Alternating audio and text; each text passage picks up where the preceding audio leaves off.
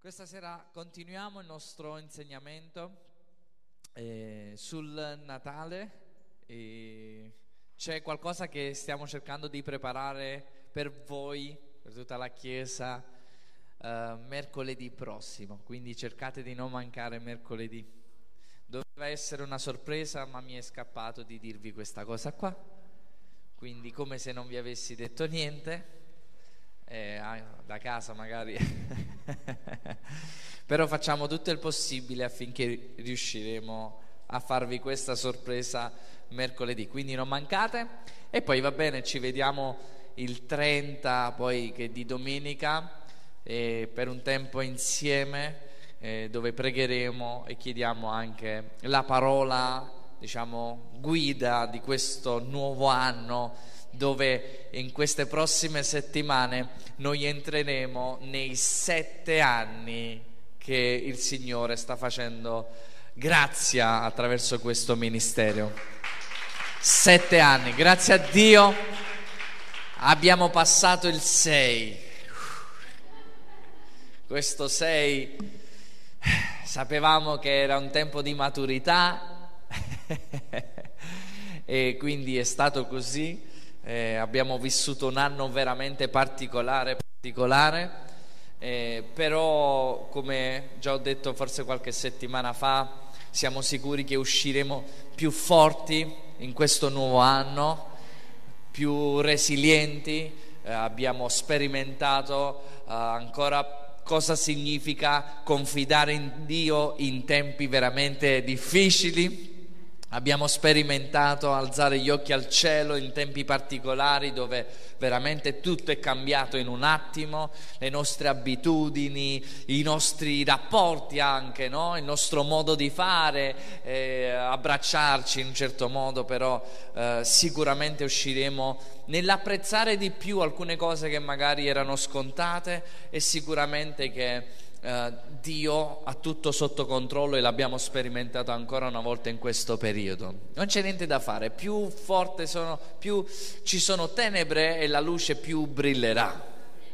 Non c'è niente da fare, quindi serviamo un Dio potente, Chiesa Serviamo un Dio straordinario, un Dio buono, un Dio che veramente ha tutto sotto controllo. E, e diceva anche prima qualche fratello, eh, nell'area dove noi più abbiamo paura, in realtà è nell'area dove veramente meno confidiamo in Dio. Dove noi abbiamo paura e dove noi meno confidiamo in Dio. Possiamo avere paura nelle nostre vite, però dobbiamo confidare in Dio attraverso proprio magari quella paura. Ho paura magari che mi posso ammalare, ho paura che magari non so come andrà finanziariamente, ho paura eh, cosa succederà. Posso assolutamente, la paura è un sentimento che anche Dio ha creato e che ci avverte, però la paura non ci deve dominare, non dobbiamo essere guidati dalla paura, ma nella paura noi confidiamo in Dio. Come dice il salmista, il salvista. Chi è salvista? Come dice Salvini, no? no. Eh, ho, ho, ho paura ma confido in te. Non è straordinario. Non siamo qua perché non abbiamo avuto paura, siamo qua perché confidiamo in Dio. Amen.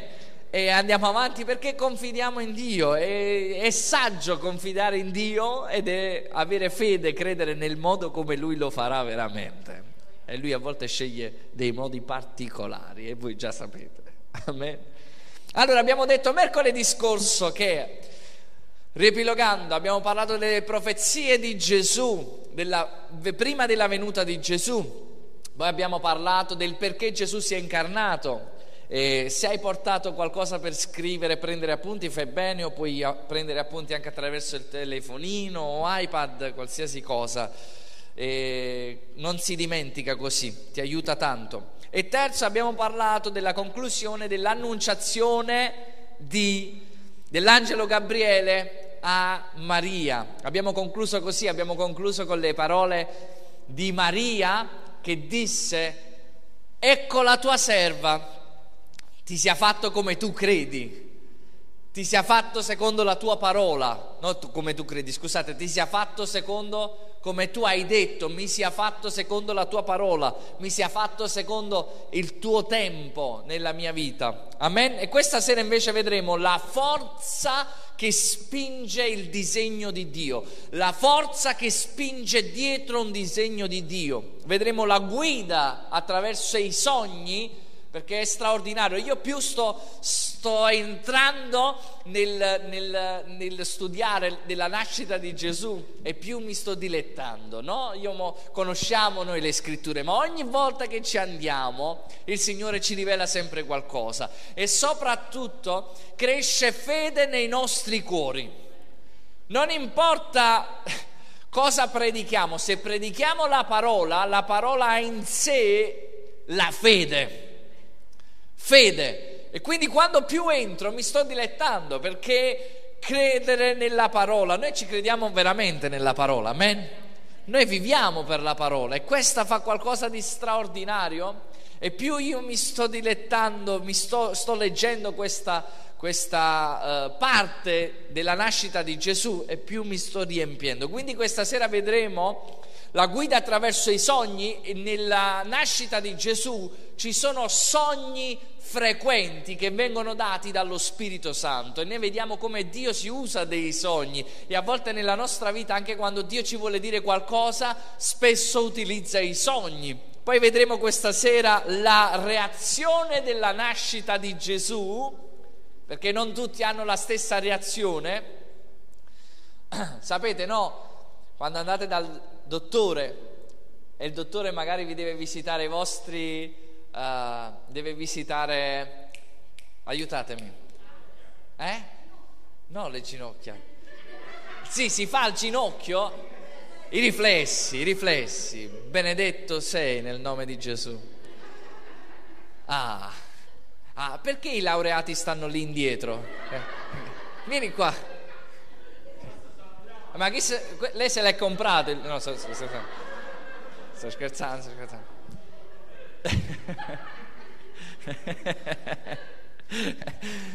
le ginocchia, le ginocchia, e a volte quando ti toccano il ginocchio, tu bam, gli dai, cioè, però non tutti rispondono nella stessa maniera, no? Quando Gesù è venuto al mondo, si è incarnato, non tutti hanno risposto nella stessa maniera c'è stata eh, una risposta un po' diversa, una reazione diversa. E poi concluderemo con cosa ha portato la nascita di Gesù nel mondo e nella nostra vita. Quindi andiamo, possiamo? Siamo pronti? La prima cosa che vedremo è la forza che spinge il disegno di Dio. Isaia 46, versetto 9 a 10, dice, ricordate la vostra storia parla a Israele, a volte può parlare in questo momento anche a noi. Ricorda il passato se Dio è stato nella tua vita e dice ricorda la nostra storia. Sta parlando a Israele sta dicendo ricorda da dove siamo usciti. Ricorda quello che Dio ci aveva detto e come l'ha fatto. E dice ricorda la nostra storia, la storia passata. Io sono Dio e non c'è nessun altro. Sono Dio e nulla o nessuno è uguale a me. Fin dall'inizio ho premura, ho, pre, oh, scusate, ho preannunziato gli eventi. Molto tempo prima ho predetto quel che non è ancora accaduto. Dichiaro qual è il mio piano ed esso si realizzerà. Farò quel che ho deciso. Alleluia, Padre, ti diamo tutta la gloria questa sera. Sicuramente tu adempirai il tuo piano che noi possiamo accordarci a ciò che tu stai facendo. Dacci discernimento, Signore, nel nome di Gesù. Siano aperti, Signore. Il Signore mi sta mostrando dei catenacci che vengono aperti nel nome di Gesù. Siano aperti, Signore, nel nome di Gesù, attraverso la rivelazione della tua parola e attraverso la grazia del tuo Spirito, nel nome di Gesù. Amen la forza che spinge nel disegno di Dio. È straordinario quando studiamo la nascita di Gesù, vediamo un movimento soprannaturale a 360 gradi. Vediamo un movimento, una forza. Immaginate una donna che riceve il seme, che riceve, che viene concepita, che c'è Gesù nel suo grembo e io vedo intorno a lei, a Maria, vedo come tante cose Dio muove per spingere in quella direzione per spingere il disegno di Dio. Vedo che Dio eh, chiama angeli, che nella nascita di Gesù Dio muove gli angeli, c'è troppo movimento. Vedo che Dio muove gli angeli e vedi che gli angeli avvisano, l'angelo Gabriele avvisa a destra, avvisa a sinistra e nel disegno di Dio quando Dio ci ha dato un proposito, quando Dio ci ha dato una chiamata, Dio muoverà gli angeli intorno a noi affinché tutto ciò venga spinto nella direzione divina. Quanti possono dire amen? Noi crediamo a questo, che Dio ha mandato i suoi angeli, come dice la scrittura, perché essi sono servitori di quelli che hanno ereditato la salvezza. Dice così? E sapete quando dice che gli angeli desiderano guardare dentro. Il Signore mi diede una visione ultimamente quando leggevo questo passo. Quando leggevo questo passo, dove dice che gli angeli desiderano guardare dentro, ho sempre pensato alla salvezza, che c'è una persona che è salvata, e gli angeli desiderano guardare questa salvezza desiderano sperimentare perché questa salvezza? Perché in realtà loro non sono mai stati riscattati dal sangue di Gesù. Quindi loro non sanno, loro possono cantare santo, santo, santo, ma non possono cantare l'agnello di Dio immolato. Perché quello lo comprendiamo noi. Dile alla persona accanto a te, lo comprendi quello? Sì. Gli angeli e quando la scrittura dice desiderano guardare dentro, ebbi una visione. La volete sapere? Vidi l'arca del patto e i cherubini che guardavano dentro. E guardavano dentro, i cherubini guardano sul propiziatorio, guardano sul sangue, desiderano guardare dentro. Vedono dentro stanno cercando di capire, di comprendere di quale grazia abbiamo ricevuto per il sangue di Gesù e di quale vittoria. E nel piano di Dio vedi gli angeli che sono in movimento, vedi Giuseppe che viene guidato attraverso sogni soprannaturali che si fa. Giuseppe, sapete, stava lasciando sua moglie, la sua futura moglie, Maria, eppure Dio gli parla in un sogno Vedi Elisabetta che incoraggia Maria, immaginate Maria, ci sono gli angeli, c'è Giuseppe che poi a un certo punto vuole lasciare Maria e poi vai da Maria e gli dice no, sai una cosa, Dio mi ha parlato in un sogno, va bene, andiamo avanti così. Poi vai da Elisabetta, Elisabetta gli dice, sai una cosa, eh, eh, veramente io sono incinta come gli aveva detto l'angelo. E iniziano a profetizzare l'uno con l'altro, solo al saluto dice, di Maria, perché già c'era Gesù dentro di lei, io ne sono convinto, perché lei ha concepito e poi è stato tre mesi da Elisabetta. Solo con questo la scrittura dice che il bambino Giovanni Battista nel grembo sobbalza, si muove. Già solo al saluto dello Spirito Santo, Giovanni Battista già stava nell'acqua. E Giovanni Battista avrebbe battezzato Gesù dell'acqua, ma lui, Gesù, già aveva dato un anticipo, prima ancora della sua nascita. E quando Giovanni Battista è venuto alla luce, al mondo, Maria se n'è andata. Ma invece poi a 30 anni, quando Gesù è venuto per essere battezzato, dopo un po' lui se n'è andato. Che è straordinario, già dalla nostra nascita Dio ha un piano per ognuno di noi. Quanti credono che non siamo un caso e, e eravamo nell'agenda di Dio? E quindi vedo come tutto spinge nel piano di Dio, il decreto del governatore. e uno non convertito.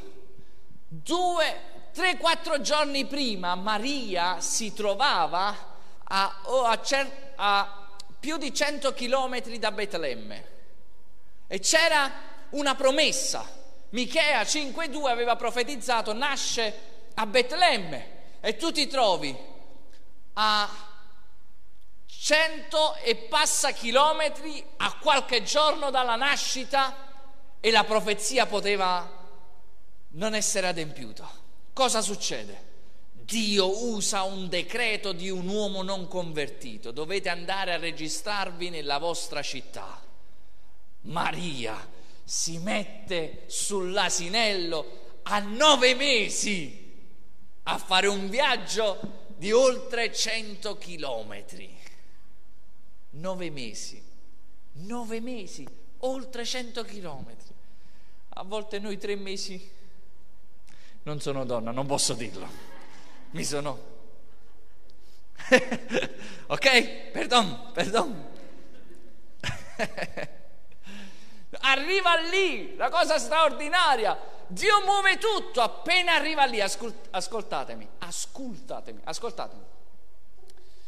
Io credo che il piano di Dio, il seme di Dio, è nella nostra vita e non vede l'ora di essere partorito. Ma credo che a volte non viene fuori fin quando non ti trovi nel suolo giusto è lì, vuole uscire, ma sei in un posto sbagliato. E allora che succede? Che appena entri a Betlemme, fai con me così, fai con me. appena sei nel posto giusto, qualcosa inizia a muoversi e a rompersi. Le acque e Dio muove anche addirittura la porta chiusa dell'albergo, che non c'erano posti. Non c'erano posti là e ha trovato un altro posto, voi sapete dove, la mangiatoia. E vediamo in tutto questo come Dio muove, quando c'è il suo piano, come Dio muove tutto questo nella nostra vita. E una delle cose che impariamo è che Dio in Filippesi 1.6 è scritto che io sono sicuro, dice, io sono sicuro che Dio, il quale ha iniziato in voi un buon lavoro, lo condurrà a termine per il ritorno di, di Gesù Cristo. Questo è un incoraggiamento, che significa? Che se Dio ha messo un seme, se Dio ti ha dato una parola, se Dio ti ha dato una promessa, il punto è se Dio ti ha dato una promessa e se Dio ti ha dato una parola, allora io ti do la mia parola che quella promessa Dio la adempirà. Perché Dio non solo mette in noi il desiderio, ma ci dà anche la forza di operare. Dio è colui che chiama le cose prima, se Lui lo ha detto, Lui lo farà nella nostra vita, ci dà forza. Il problema è ho una parola, se ho una parola ho tutto. Se ho una parola, mi dice che Dio ha il potere in qualsiasi circostanza, scrivilo. Primo, Dio ha il potere nella mia vita. Dio ha il potere in qualsiasi circostanza se io sono ubbidiente a Lui, se sto seguendo il piano. E dice Romani 8:28, noi siamo sicuri di questo, che Dio fa tendere ogni cosa al bene per quelli che lo amano, perché li ha chiamati in base al suo progetto di salvezza. Dio fa cooperare al bene. Ma come? Anche qualcuno che non ha posto dopo un viaggio di oltre due giorni, una donna incinta, voi sapete, no? Quando uno è incinta, la fila, non esiste la fila, giustamente. C'è la persona è incinta e va direttamente, ci sono delle agevolazioni.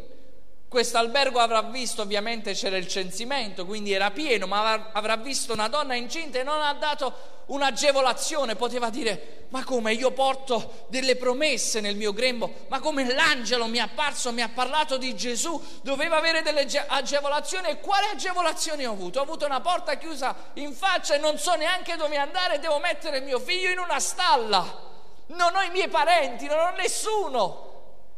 Non c'era nessuna agevolazione umana, in terra non era ancora conosciuto, ma in cielo Gesù era famoso, gli angeli erano in movimento. Gli angeli stavano mettendo fuori a, a quella grotta il fiocchettino. Siete con me? Amen? Quindi tutto coopera al bene. Questo che ci dà? Fede, fratelli. Fede che in ogni situazione io devo solo sapere che sono nella sua volontà. E quando le porte si chiudono, devo sapere che lui è in controllo anche per questo quando qualcuno non ti vuole, quando qualcuno ti chiude la porta in faccia, quando qualche lavoro si chiude, quando, quando, qualche cosa si chiude, non sto dicendo che tu la chiudi con la tua scostumatezza, perché sapete che cos'è? La grazia ti apre porte, ma il carattere te le fa mantenere quelle porte aperte. A volte la grazia ti apre le porte, il carattere chiude e non è colpa di Dio. Siete con me? Quindi, se a volte però qualcuno ti chiude una porta in faccia, Dio ha tutto sotto controllo se non riesce a, a, concludere una trattativa, Dio ha tutto sotto controllo. Siete con me? Ha, noi dobbiamo confidare in Dio in ogni cosa. Questo ci dà, fai con me, fai con me, puoi fare con me. Eh, di una mascherina.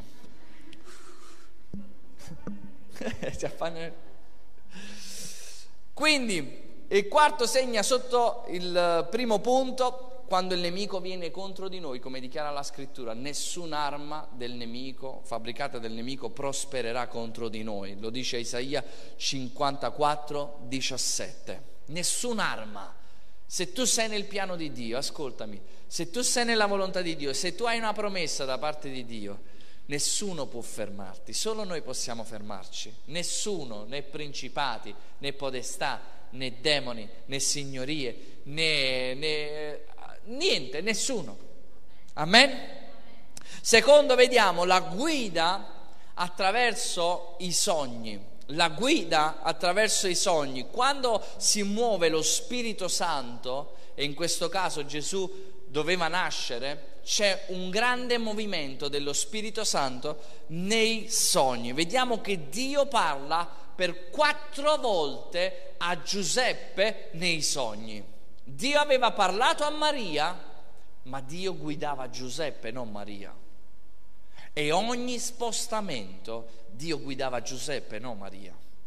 Sempre, perché Giuseppe era il sacerdote della casa.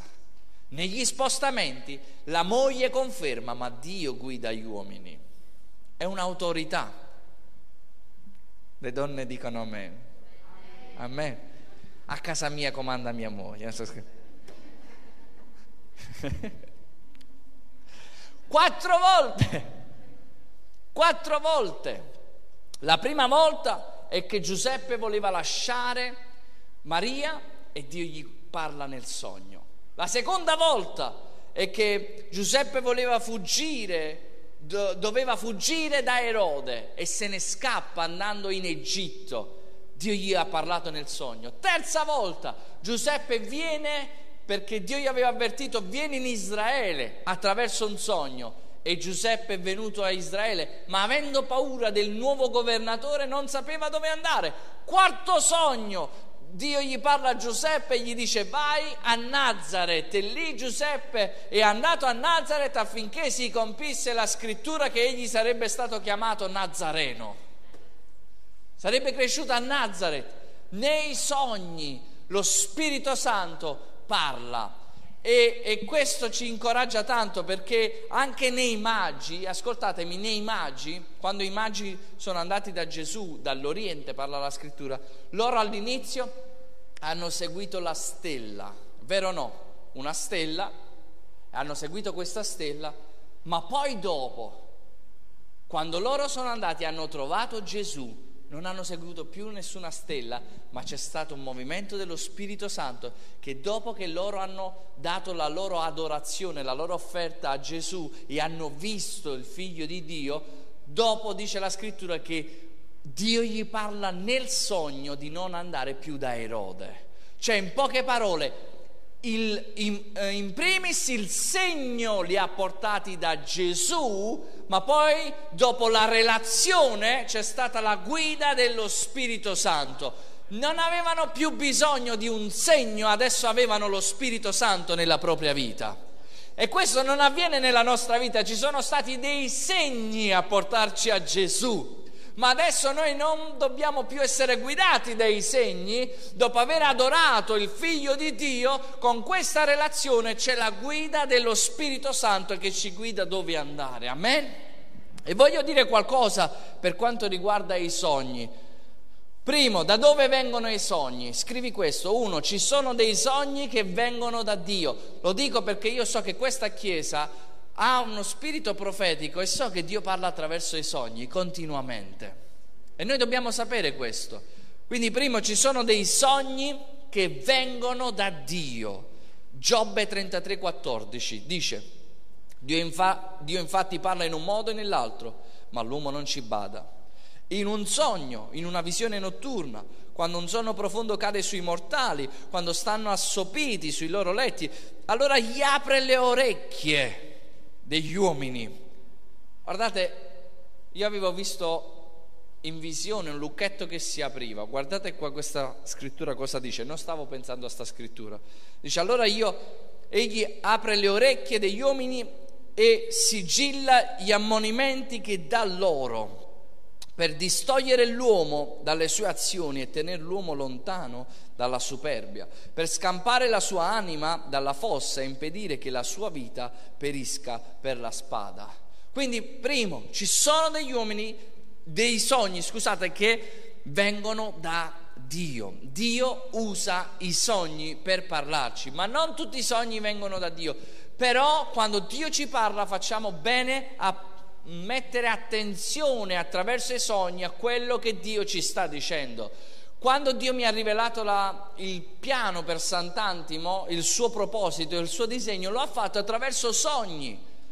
C'è stato un periodo nella mia vita che ogni sera lo Spirito Santo, quasi tutte le sere, mi faceva sognare qualcosa, o che sarebbe successo il giorno dopo, o che aveva a che fare con il proposito. C'era un momento in particolare dove tutto questo avveniva. E oggi poi mi chiedevo, ma perché Signore prima era di più e oggi di meno? Che, che cosa sta succedendo? È perché ci sono dei tempi dove poi Dio ci chiama a crescere, dove il sogno sì ci può rivelare, possiamo avere una rivelazione in qualche situazione, in qualche parte che non dobbiamo andare, possiamo essere guidati da Dio, questo è importante, noi non dobbiamo mettere da parte, questa è una parte della guida dello Spirito Santo nella nostra vita.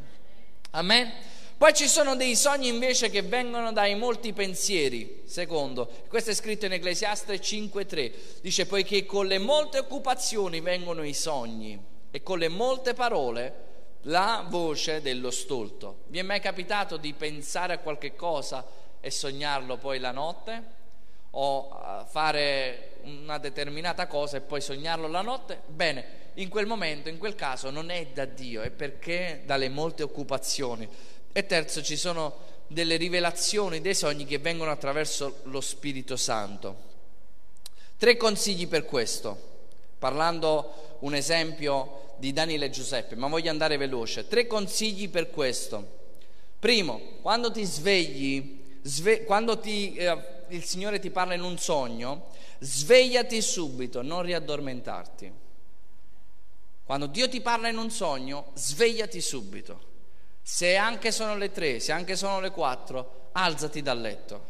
Cerca di non riaddormentarti perché probabilmente non lo ricorderai più. Quindi se Dio ti parla di, in un sogno, tu alzati e vai nella camera, in cucina e scrivi il sogno. Secondo, scrivi il sogno nei minimi particolari. Scrivi il sogno.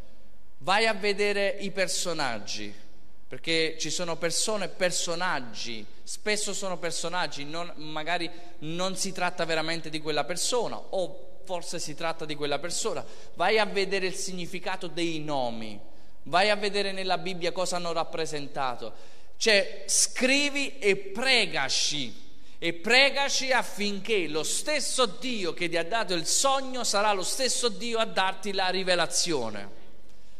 Amen? A volte le persone mi raccontano i sogni e io posso captare qualcosa, però io so che lo Spirito Santo è stato dato ad ognuno di noi e lo so che c'è bisogno di tempo, di preghiera per una rivelazione precisa e ti viene dallo Spirito Santo. Fidati, perché Dio, come ti ha parlato nel sogno, vuole anche eh, darti l'interpretazione di quel sogno. E quel sogno è una guida, non lo mettere da parte. È una guida che può salvarti veramente da tante cose. Amen? Ora andiamo a vedere in Matteo 2. Matteo 2 vediamo che i magi dell'Oriente, in questa terza parte vediamo la reazione di, della nascita di Gesù, quando Gesù è nato, la reazione. In questo passaggio ci sono i magi dell'Oriente, da, sto parlando da Matteo 2 da 1 a 12, segnatelo, ve per velocizzare. In questo passaggio i magi dell'Oriente arrivano da lì perché vedono che la stella era comparsa e che è nato il re, lo chiamano re, e vanno, va dal re Erode, vanno a Gerusalemme e dice dov'è che doveva nascere il re? E Erode ha paura, rimane sbalordito, così che chiama i farisei e gli scribi e gli dicono dov'è che doveva nascere il Messia, il re? E loro, i farisei, dicono il re è scritto e profetizzato in Michea 5.2 che deve nascere a Betlemme. Quindi cosa fanno? vanno a Betlemme. I magi vanno a Betlemme e trovata la stella che si era fermata, non so perché, ma in qualche modo loro con quella stella l'avevano visto, poi l'avevano perso di vista e poi l'avevano vista di nuovo sulla, diciamo, si era fermata sulla casa di Gesù, perché i magi non andarono nella grotta, i magi andarono dopo qualche mese a trovare Gesù. I primi ad andare a trovare Gesù furono i pastori. E come si chiamavano i magi?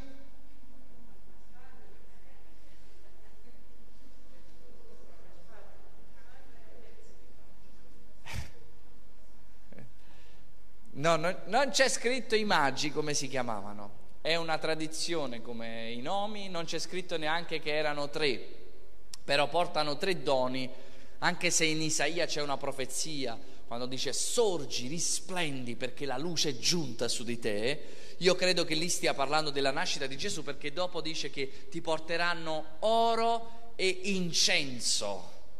Dall'Oriente sarebbe stato portato oro e incenso su cammelli in quantità, quindi non so quanti cammelli sono arrivati, ma una cosa so, comunque hanno portato oro, incenso e mire. Quando loro arrivano, trovano Gesù, Uh, fanno quello che, che, voi sapete, che poi ci arriviamo. Ma la prima cosa, vediamo la reazione dei farisei.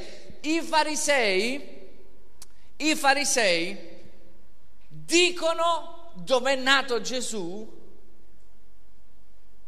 ma non fanno un minimo passo per andare a vedere che è nato il Messia, Gesù il Re, a Betlemme. Pensate alla, alla reazione che Gesù è nato, che è nato il Re, come in questo momento stiamo festeggiando fra poco.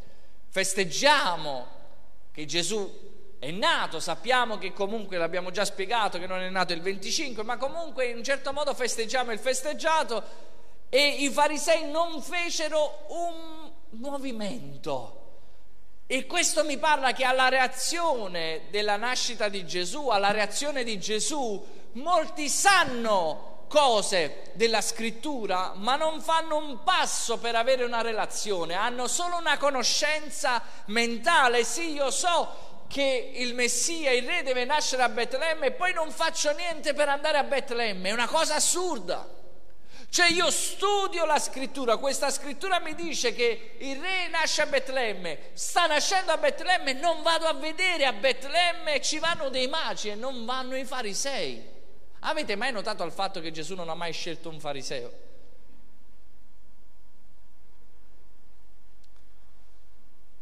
Anche se qualcosa stava succedendo in Nicodemo e che è successo poi in Nicodemo, perché poi è successo qualcosa in Nicodemo. Ma Sapevano tutto, ma non cercavano una relazione, non fecero niente. Questi sono i farisei. Sanno mentalmente, ma non mettono in pratica la relazione con il Signore. E questi sono tre tipi di persone. Primo il fariseo, secondo c'era Erode, alla sapere della nascita di Gesù. Gesù è nato, è nato il re. Erode si impaurisce e Erode rappresenta il personaggio di quelli che si avvicinano a Gesù credendo che Dio li vuole sottrarre qualcosa. Erode in pratica viene Gesù al mondo, pensa che Gesù gli toglierà il trono e questa è una tipologia di persone che quando viene Gesù loro pensano che se si avvicinano a Gesù Gesù gli toglierà qualcosa, gli sottrae qualcosa. No, io non mi avvicino a Gesù, Gesù è venuto in questo mondo, ma io non mi avvicino perché se mi avvicino a Gesù poi non posso fare più questo. Se mi avvicino a Gesù, Gesù mi toglierà questo da me, Gesù mi toglierà il modo di come fare economia in un certo modo, Gesù mi toglierà le relazioni. Erode pensava che con la venuta di Gesù Gesù gli togliesse il trono perché in realtà questo rappresenta quando l'uomo è seduto sul trono del proprio cuore e del Dio di se stesso. Allora pensa che può andare avanti senza Dio, può andare avanti facendo cose sbagliate, può andare avanti con relazioni sbagliate, dicendo no, se Dio viene mi sottrae, ma quanti sanno che quando Dio viene non sottrae, ma dà vita abbondante, perché eravamo morti nei nostri falli e nei nostri peccati. E se Dio ci ha sottratto qualcosa, ci ha sottratto solo quello che ci uccideva, che ci ammazzava, che ci distruggeva, perché Lui è venuto per darci vita abbondante. Erode è così. Erode dice non mi avvicino a Dio perché? Perché Dio mi toglie. Non mi avvicino a Dio perché? Perché penso che sia una religione. Quanti l'abbiamo pensato in passato? Non ci avviciniamo a Dio. Io mi sono allontanato da Dio perché pensavo che Dio mi voleva togliere qualcosa. No, per dire che non è che tu dici, vabbè, hai miliardi, dici adesso stai diventando cristiano, devi diventare povero. No, dici, io stavo normale, non è che dici adesso devi diventare povero perché per me la santità era povertà e, e, e pensavo che in qualche modo comunque eh, devi dare qualcosa a Dio perché Lui poi ti dà in cambio. In realtà non è così. Capisci che quando Dio ti dice di non fare una cosa è per il tuo bene, perché ti vuole benedire capisci che quello che tu pensi che ti sta sottraendo in realtà ti sta benedicendo, capisci che quando ti ha detto no con quella relazione, poi dopo ti vedi indietro e dici gloria a Dio che ho obbedito al Signore. Amen. Non è straordinaria la grazia di Dio in tutto questo? Alleluia. Erode è così. Erode è così. Poi ci sono i personaggi, ci sono i magi, che questi sono quelli che più mi piacciono a me, i magi. I magi sono straordinari, arrivano dall'Oriente, adorando, e vi voglio dire come hanno adorato. Non sono andati fuori da Gesù facendo... Non hanno fatto, non hanno fatto la, come si dice, la serenata No, hanno adorato con... hanno portato i cammelli, hanno portato oro, incenso e mirra. Non a Vincenzo, eh, eh. oro, incenso e mirra. Oro rappresenta la deità di Gesù. Hanno detto, tu sei il Dio fatto uomo.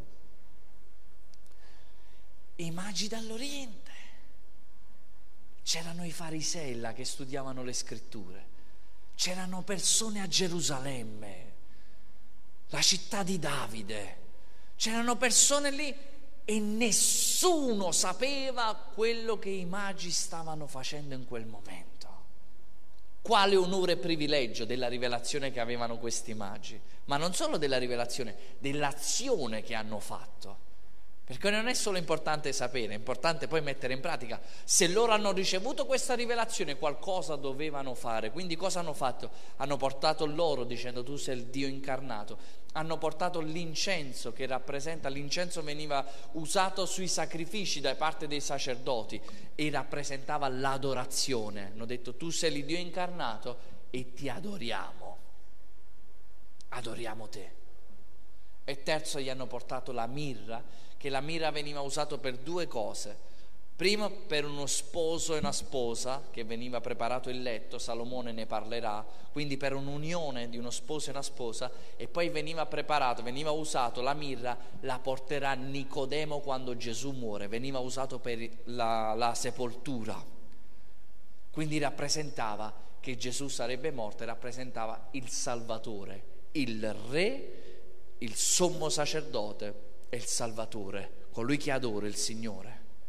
Questo è quello che hanno portato i magi ed è qualcosa di straordinario. Una volta adorato, ascoltatemi, una, una volta che hanno adorato, una volta che hanno portato i doni, e non lo stavano portando i doni a Gesù che aveva 30 anni, stavano portando i doni a un bambino e lo stavano vedendo per fede non aveva fatto nessun miracolo e ci vuole grande fede per credere in un bambino.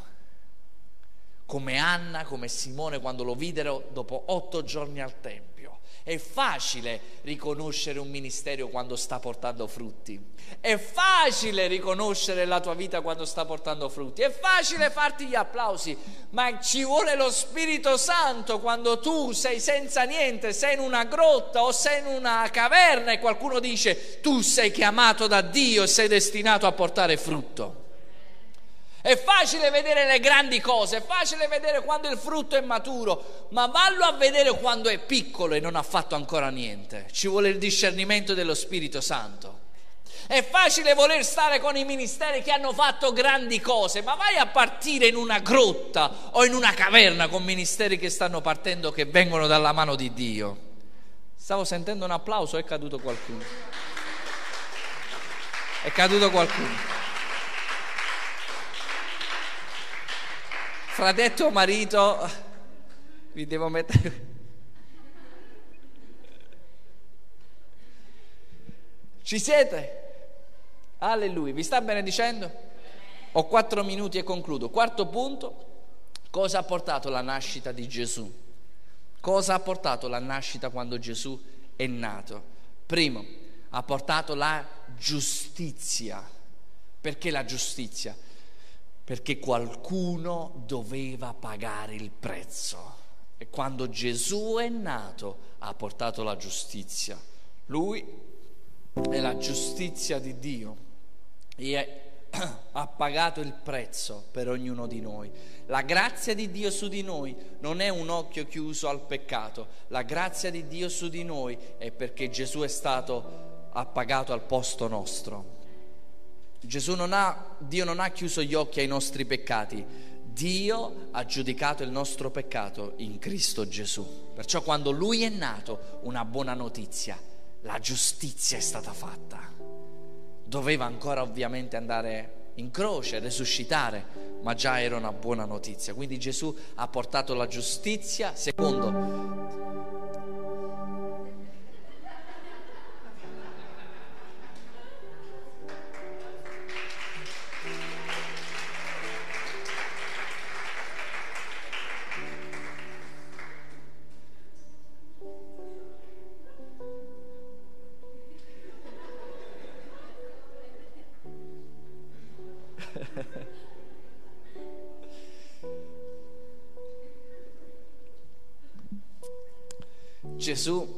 portato la pace. La pace. Sapete quando la scrittura dice gli angeli dissero gloria nell'alto dei cieli e pace in terra.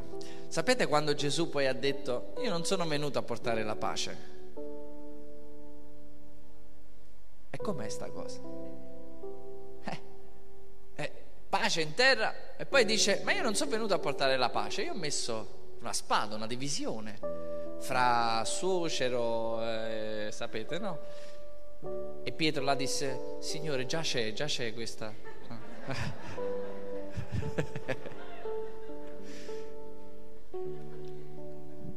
Com'è questa cosa? Perché la rivelazione sta che la pace non è intesa come fra noi, ma la pace è intesa per adesso nel cuore. Io sono venuto a portare pace intera per adesso e nel cuore. Lui è il principe di pace, che quando il regno sarà nelle sue mani per mille anni ci sarà completamente pace. Dice la scrittura, il leone e l'agnello staranno insieme. Quindi lui ha portato pace. Il Natale è la pace nel proprio cuore. Il vero Natale con il Signore è la pace nel cuore e poi ha portato gioia. L'angelo disse, gioisci, rallegrati, egli sarà motivo di grande gioia. Sapete una cosa? Uno dei momenti più difficili nella nostra vita per gioire, per quanti non conoscono il Signore, è proprio a Natale. Non so voi, ma quando io ero un po' lontano dal Signore, a Natale non c'era gioia, c'era tutt'altro. Era un po' triste. Pensavo a quello che mi mancava, pensavo a quello che non avevo. Magari soprattutto dopo tutto quello che abbiamo vissuto in quest'anno, a Natale qualcuno di noi può essere tentato ad essere un po' triste, magari ha perso qualche caro. Eppure il Natale è segno di gioia, come la gioia di una nascita di un bambino gioia. E a volte quello che porta, no a volte, sempre quello che porta la gioia è che nel momento della, di Natale, nel momento che magari stai mangiando in famiglia e magari puoi sentirti un po' triste, vai nella tua camera, chiudi la camera, mettiti in ginocchio e inizi a parlare con il Signore Gesù, perché il Natale significa questo, Emanuele, Dio è con noi. Dio è con noi. Sai cosa significa questo? In passato quando mi sono allontanato dal Signore, andai da una persona per farmi un tatuaggio e dissi scrivimi, voglio scrivermi dietro la schiena, Dio è in me. Questo non era convertito. E mi guardò e mi disse, ma sei pazzo, Dio è, Dio è in te. Al massimo Dio è con te, mi disse sono lasciato andare. Ma io sapevo che Dio era con me, perché anche se ero allontanato, lo Spirito Santo l'avevo ricevuto. Però ho detto, va bene, scrivi Dio è con me. Così che mi ha scritto Dio è con me. Mi ha tatuato Dio è con me dietro la schiena. E questo non per dire facciamoci tatuaggi Questo è per dire che una cosa può essere un tatuaggio, una cosa è la consapevolezza che Dio è con noi. E nei momenti difficili, nei momenti quando uno si sente solo, deve sapere che Dio è con noi. Emanuele. Magari hai perso qualche caro, ti manca qualcuno, però puoi sapere che Dio è con te. La nascita di Gesù dice che Dio è con noi. Dio è con l'umanità. Dio vuole benedire tutta l'umanità. Non sempre noi siamo con Lui, ma Dio è con noi. Questa è una buona notizia. Amen, Chiesa. E vorrei concludere, proprio come vorrei concludere la mia vita, questo sermone, adorando come hanno fatto i magi. Vorrei concludere la mia vita camminando come hanno fatto quei magi nella nascita di Gesù adorando. Vogliamo adorarlo con tutto il nostro cuore in questo tempo, in questo nuovo anno che viene davanti a noi. Amen. Vogliamo alzarci all'impiedi? Alleluia. Grazie Spirito Santo.